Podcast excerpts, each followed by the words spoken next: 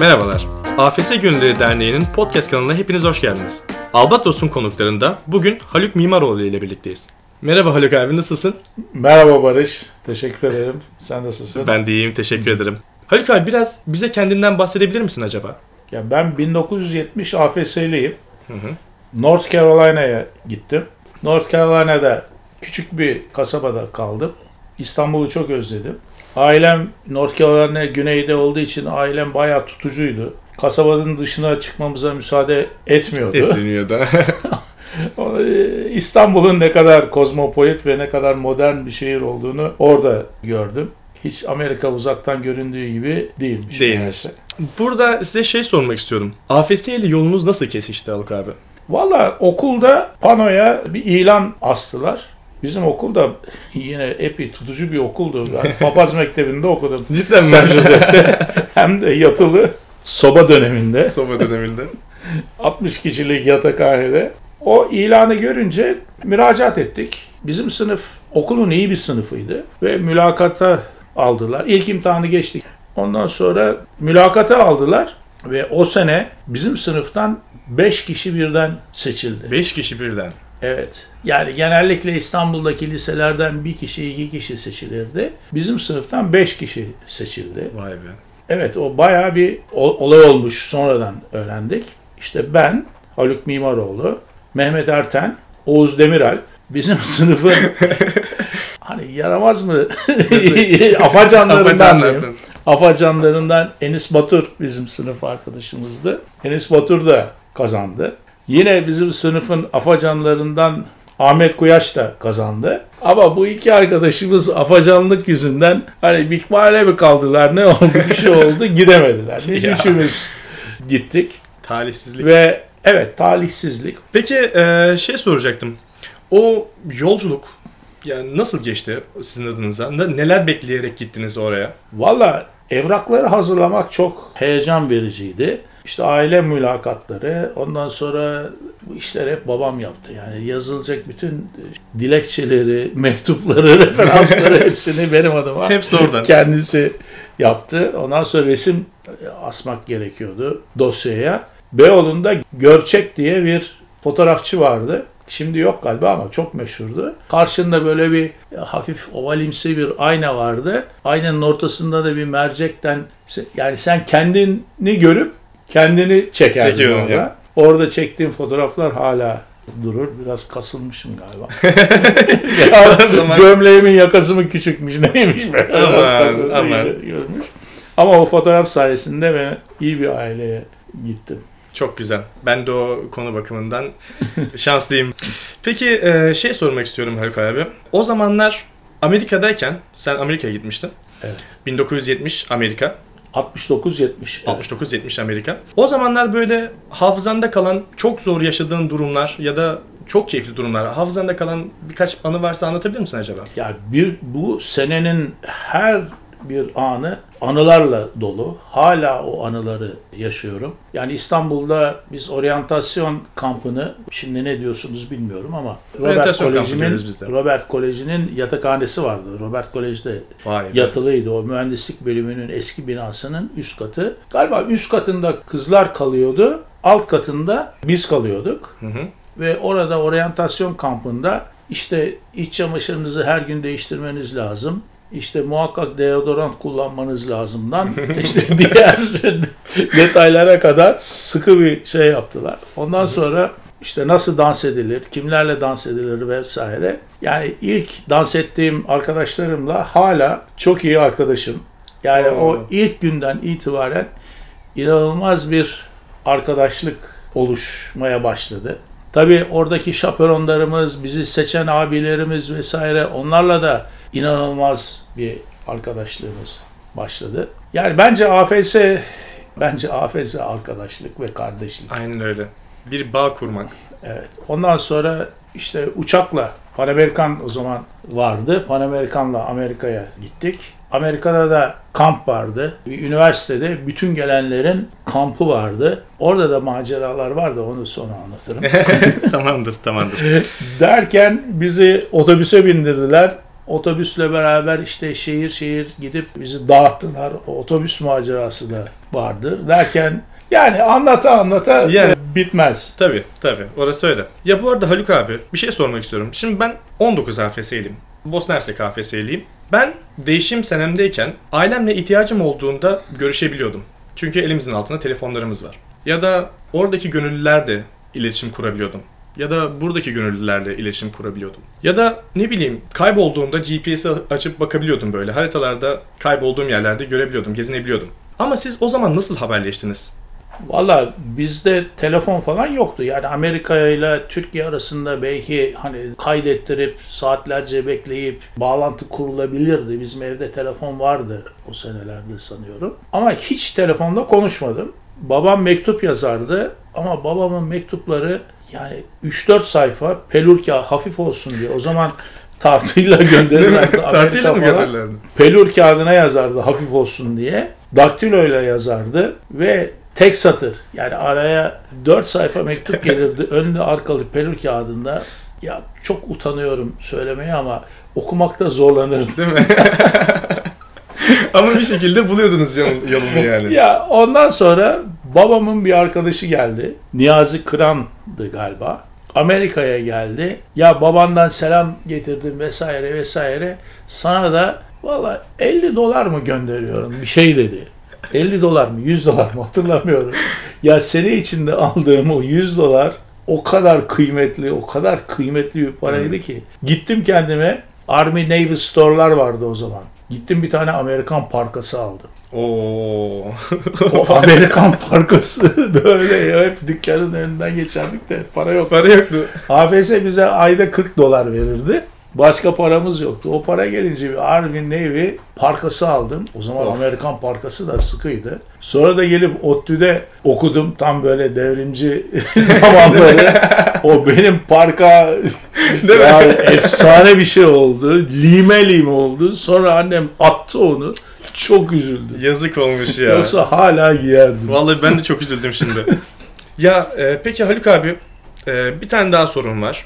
Oradaki host ailenle hala görüşüyor musun? Host ailemle uzun süre görüştüm, mektuplaştım. Ondan sonra bir şekilde irtibatımız koptu. Ama bundan 2-3 sene önce kardeşimin bir vesilesiyle New York'a gittim. Hı hı. Ondan sonra işte kardeşim bana diyor ki abi New York'un şurası şöyle burası böyle bilmem ne bilmem ne. Aa abi bir ezildim.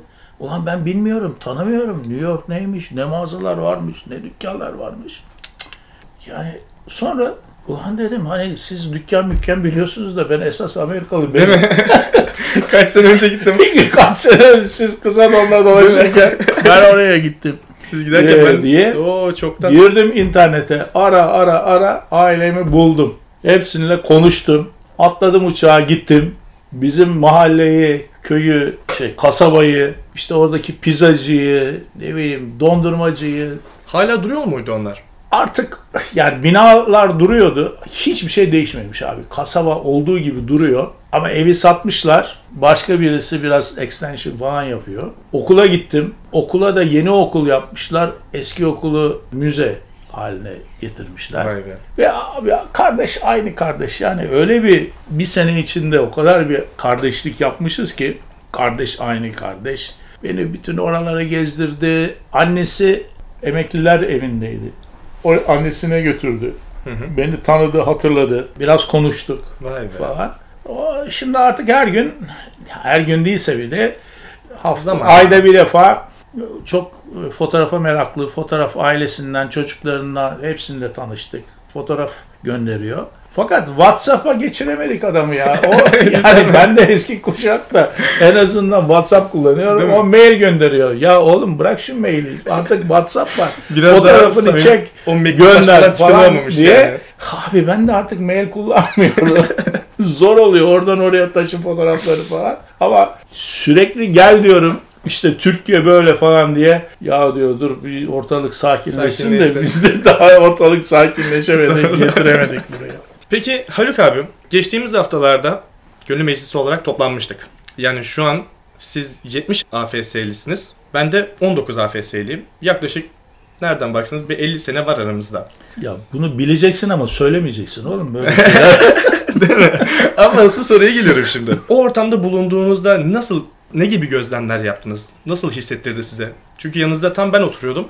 Ben artık konuşacak bir şeyim kalmadı demiştim hatta o zaman. Vallahi seninle çok güzel bir sohbetimiz oldu. Bosna Hersek'e gittim dediğin için çok şaşırdım. Biz, çünkü bizim orada ya Kaliforniya'ya gidilirdi ya güneye benim gittiğim gibi bir hani muhafazakar böyle yere gidilirdi. Ya New York, New York Değil mi? falan böyle Şimdi Bosna Hersek deyince bayağı şaşırdım. İşte oradan öbür arkadaş ben Alaska'daydım dedi. Öbür arkadaş ben Güney Amerika, Arjantin işte tango yaptım falan. Yani bambaşka Bir- şey olmuş. e, Bir baktınız AFS. bana. Ondan sonra toplantıya ne kadar ciddi bir konuya da ne kadar ciddi hazırlanılmış bir sunum yaptı arkadaşımız. Hı hı. Neydi? Sos- Sosyokrasi. sosyokrasi hiç duymamıştım. Çok beğendim ve derneğin bu kadar yüksek seviyede bir toplantı yapması, bu kadar güncel konuda yeni bulunan bir metodu dernekte uygulamaya çalışılması beni çok ümitlendirdi. Demek ki bizim işte sırtladığımız veya önce diktiğimiz vakfı çünkü bizim zamanımızda kuruldu. Onu da sonra anlatırım niye kurulduğunu. Bizim diktiğimiz bayrağı çok güzel bir şekilde taşıyan arkadaşlarımız var diye çok sevindim. Çok teşekkürler Haluk abi. Peki vakfın kuruluşunu da anlatır mısınız söz açılmışken? Ya 1970'ler Türkiye'nin çok sorumlu e, seneleriydi. 69. Yani dünyadaki o soğuk savaş döneminde işte sağ sol ayrımı, bu giderek çatışmaya dönüşmesi vesaire bayağı sıkıntılı bir dönemdi. Ve dernekte de Amerika'ya gidip dönenler de bu anti-emperyalizm konusu çok günceldi o zaman. Sadece Türkiye'de değil, bütün dünyada işte 68'deki Paris olayları vesaire. İşte bunların tesiriyle bizi gönderen AFS Derneği, adı AFSD galiba, Amerika'ya öğrenci gönderme faaliyetlerini durdurma kararı aldı. Yani dernek devam edecekti ama Amerika'ya talebe göndermeyecekti. Ve dolayısıyla dernek faaliyetleri durmuştu. Biz dönerken dernek yoktu, bizi karşılayan kimse yoktu, bizi gönderenler yoktu, ofis yoktu. Çok garip ya. Onun üzerine Amerikan AFS'si, zaten AFS sadece international değil de Amerikan AFS vardı. Ayşe Yarsuvat'ı buldu, eski bir returnee, 56'lı sanıyorum. O böyle bir eski returney'lerden bir grup kurup bizi onlar karşıladı. Ve İstanbul'da Beyoğlu'nda geçici bir ofis kuruldu. Yani dernek yok, vakıf yok, hiçbir şey yok. Ondan sonra Amerika, ya bu dernek çok geçici bir çözüm oluyor. Yani her sene işte seç, iki senede bir seçim oluyor, yönetim tamamıyla değişiyor, bizim ilişkilerimiz ne olacak vesaire. Buna daha kalıcı bir şekil vermemizi istiyordu. İşte uzun görüşmeler sonunda bir vakıfın daha kalıcı bir kurum olacağı düşünüldü ve vakıf kurulmasına karar verildi. İşte dolayısıyla sanıyorum 74'te kuruldu vakıf. Bu çalışmalarda 3-4 sene sürdü. Yani vakfın kurucuları arasında 70, 71, 72, 73, 74'lüler çok vardır. Daha eskilerden de var tabii. E bu çalışmalar sırasında tamamıyla gönüllü bir çalışmayla biz e, bu AFS faaliyetlerini devam ettirdik. İşte ofis bizim Beyoğlu'ndaki toplanma mekanımızdı. Orası oldu. Yani kapıyı vuran girerdi. Şimdi Betül Hanım şikayet ediyor. Ya bir dedik hani e, gelmediler iki oldu diye. Ya orada saat maat yoktu yani. Zaten o zaman Türkiye'de saat yoktu. Randevu ya haftaya ben sana bir kahve içmeye geleceğim Denilir. denilerek randevu aldı. Ondan sonra çat kapı. Ya çok eğlenceliydi. Saat sıkıntısı yok. Gelince muhakkak iş var. Ya pul yavuşturursun ya tekstil makinesini çalıştırmaya çalışırsın. Ya o tekstilleri katlayıp zımbalarsın. Zımbalarsın. İşler e, böyleydi. Ondan sonra işte vakıfın yönetim planı hazırlandı. Vakıflardan izin alındı. Ve vakıfı kurarken tabii vakfın bünyesi e, sab- kurucuları sabit oluyor. Değiştirme imkanı olmuyor vakıflar kanununa göre. Ama bizde her sene return'ler e, geleceği için biz vakfın içine bir de dernek gibi bir kısım kurduk. Ve yönetim kuruluna da e, diyelim dernekten hatırlamıyorum şimdi adetlerini ama dernek dernek 3 kişi seçiyorsa kuruculardan da 4 kişi seçiliyordu. Yani ortak bir yönetim vardı. Yeni gelenler istedikleri takdirde derneğe üye olabiliyorlardı. Bir 10 sene böyle devam ettik. Ondan sonra vakıflar ya böyle vakfın içinde dernek olmaz bu tüzüğü değiştirmeniz lazım dediler. O zaman kıyamet koptu. İşte vakıfçılarla dernekçiler ayrıldı. Bu sefer dernekçiler bir dernek kurdular. Ee, ya işte siz vakıfçılarsınız biz dernekçileriz falan diye böyle bir 8-10 sene böyle bir şey oldu. Bir Ayrılıklar yaşandı ee, yani. bir ayrılıklar yaşandı. İlgi biraz azaldı. Derken vakıf tekrar faaliyetleri gittikçe azaldı. Senelik yönde bizim zamanımızda galiba 130 kişi falan gitmiştik. 130 kişi. Galiba. Şimdi çok zaman oldu ama Şimdi zaman oldu. şimdi sayar bakarız. Biz yani, de- düzenleriz. 19 Sakın Tamam, söyleme tamam, kaç tamam, olduğunu. tamam. Yok yok. daha, daha söylemem. Ondan sonra gittikçe azaldı azaldı ilgi düştü. Bu sefer tekrar acayip bir kampanya yaptık. Herkesi çağırdık. İşte %50 oy sağlamak lazım. İşte haftalarca, aylarca seminerler düzenledik. İşte ne yapalım, ne, ne nasıl tekrar e, ayağa kaldıralım vesaire diye. Yine herkes eskilerden, yenilerden herkes el birliğiyle vakfı tekrar canlandırmak için e, yönetim planını biraz değiştirdik. Neyi değiştirdik dersek çok önemli iki şey değiştirdik. Bir, vakıf mütevelli heyetine, vakıf kurucularına danışmadan karar alma yetkisini verdik. Yani bir defa seçildikten sonra bunlar o seçilmiş oldukları süre müddetince kendi başlarına tabii vakfın genel kuralları dahilinde karar alma yetkisi oldu. Dolayısıyla biraz daha esnek çalışma imkanı oldu. İkinci çok önemli e, değişiklik, şimdi tarihi hatırlamıyorum hangi tarihte oldu ama bunu bilen arkadaşlar ilave edebilir buraya. Amerika'da da AFS'de de değişiklikler oluyordu. AFS'de artık international olmamız lazımdı. İşte ismimiz American Field Service'ten EFS'e döndü. Derken EFS'ten E- EFS International'a döndü. Bu bence çok önemli bir değişiklikti. Aynen. Yani bunlar kendi kendine olmadı. Bunlar işte hem Amerika ile görüşüp hem Amerika'daki international olma şeyiyle e, oldu. Ve bizim bu vakıf çalışmalarımız o kadar başarılı oldu ki ondan sonra bizim vakıftan AFS International Yönetim Kurulu'na üyeler Çıktı. gitmeye başladı. Sanıyorum. Tanju oldu galiba. Sonra Çiğdem Kağıtçıbaşı profesör Amerika'dan dönen talebelerin Amerika'daki tecrübelerinden ne kazandı, ne kaybetti gibi bir araştırma yaptı. Amerika bunu çok beğendi veya da E- EFS International. Sonra Çiğdem Hanım galiba bir ara yönetim kuruluna girdi. Yani AFS International'ın içinde AFS Türkiye'nin ve vakfın çok önemli bir yeri vardı ve bu kendi kendine olmadı. Bu tamamıyla işte gelen returnelerin gönüllü çalışmalarıyla oldu. İşte derken dernek daha güçlendi. Dernekle vakıf çalışmaları daha uyum içine girdi. Ve işte bugünlerde görüyoruz ne kadar birlikte vakıf Aynen. ve dernek birlikte çalışıyor. Bu beni çok mutlu ediyor. Ne mutlu hepimize. Biz bir iyiyiz.